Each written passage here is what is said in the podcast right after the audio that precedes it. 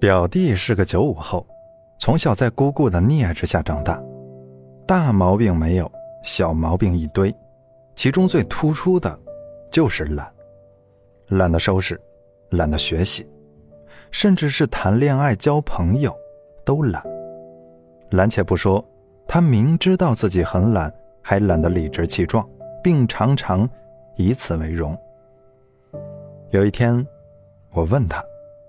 大学快毕业了，最大的收获是什么？他陷进沙发里面的身体慢慢悠悠地飘来了一句，迷茫和懒呀。迷茫是青春的标配，懒是青春的代名词，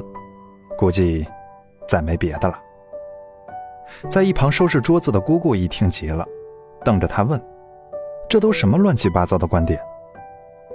表弟保持着不变的姿态和声调说，大家都这样啊，网上不也说了，你夜都不敢熬，床都不敢揽，课也不敢逃，懒都不敢偷，还好意思说自己是年轻人吗？相信表弟代表了很大一批年轻人的心理状态，不仅懒，还以懒为荣。于是你可以在朋友圈、微博中看到类似于这样的言论，美好的一天从赖床开始，一天从中午开始，早饭从午饭开始，30双袜子都用了一遍，懒癌已经到了晚期，领导明天就要结果了，今天晚上得抱个佛脚，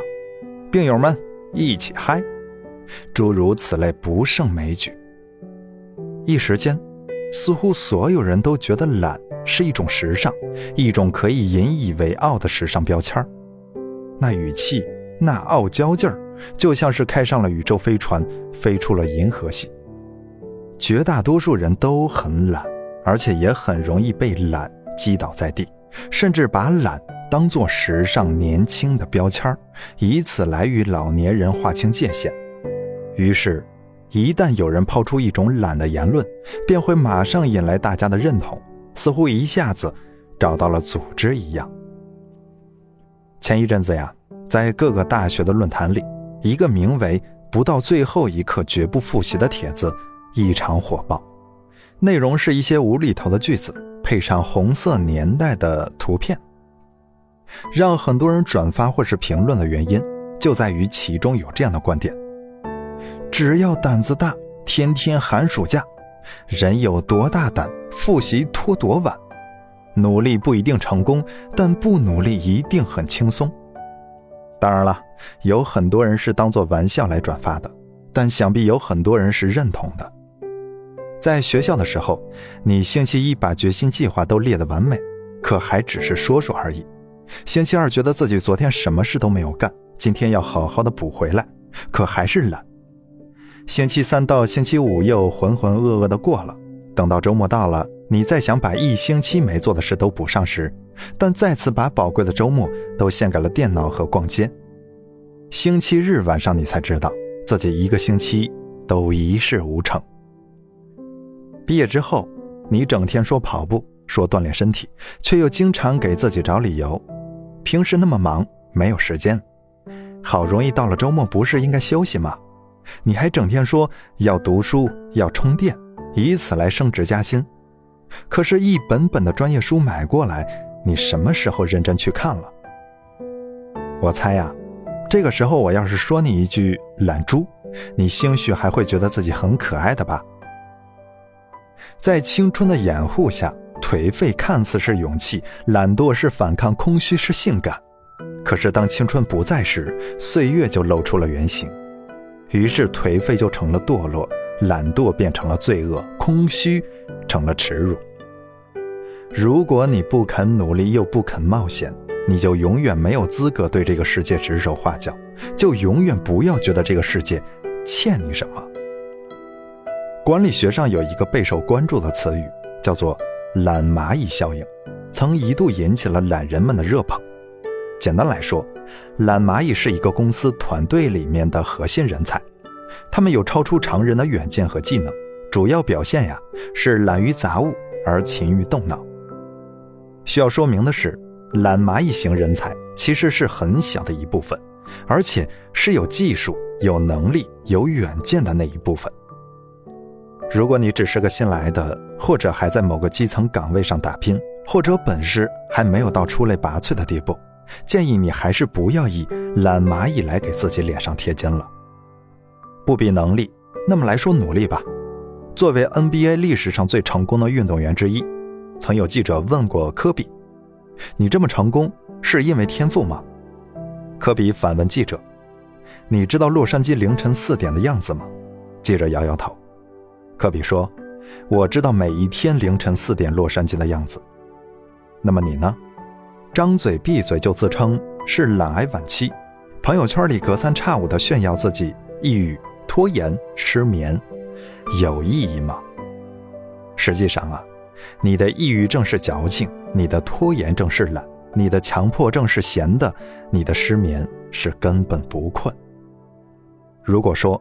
天赋决定了你能达到的上限，努力程度则决定了你会沦陷的下限。可笑的是啊，以绝大多数人的努力程度之低，远远没有达到要去拼天赋的地步。而更为可笑的是，你还装作很懒，以期让自己显得很合群。又或者你确实没有装，却也没有什么更好更重要的事情要去做。你那空洞乏味的青春，最后不得不靠看似流行的懒来遮掩。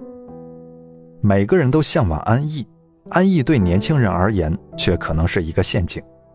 某一天你会发现，你想过的安逸生活其实是一条下坡路，你要求那么低，却还是没有办法维持它的水准，因为你懒。成长是一场近乎惨烈的淘汰赛，它绝对公平，评判胜负的标准就是努力程度。在拥挤的人潮中，你不向前就只有退后。试想一下，为什么那个走上领导岗位的人是别人而不是你？为什么那个领着高薪工作惬意的人是别人而不是你？为什么坐头等舱开好车的人是别人而不是你？答案其实特别简单，因为他们已经是这场比赛的优胜者，早早地跑到了你的前面，而你还在踩着自己的影子，在那自作多情的诗意漫步。有个特别残酷的事实要告诉你，不努力的男孩子只有2种结果，抽不完的低档烟和干不完的体力活。不努力的女孩只有2种结果，穿不完的地摊货和逛不完的菜市场。懒癌晚期的你啊，为什么要活得像一尊被射光灯聚焦的雕像？难道是以为一动不动就可以赢得掌声吗？仔细想一想，你这样的人是最容易被别人遗忘的吧？兴趣爱好自己都弄不清楚，前程理想也似是而非，忧心忡忡，想尝试的东西太多，又不知道从哪里下手较好，于是任凭时光匆匆，最后一事无成。这样的人，就算是有人愿意再去回忆里找你，怕是一点线索都找不到吧。总是嚷嚷着要找个对象，却从来不主动勾搭，没有喜欢的人，也懒得接受别人的追求，稍微付出一点努力就会觉得自己牛气冲天，结果不如人意，马上又会变得怨气冲天。这样的你，哪有底气和胸怀来和成功相拥呢？人难免天生有自怜的情绪，唯有时刻保持清醒，才能看清楚路在哪里，才能知道该怎么迈出脚。要知道，所谓的天赋不过是你之前努力的结果呀。谁都知道偷懒很舒服，也知道混吃等死的过日子很轻松，那么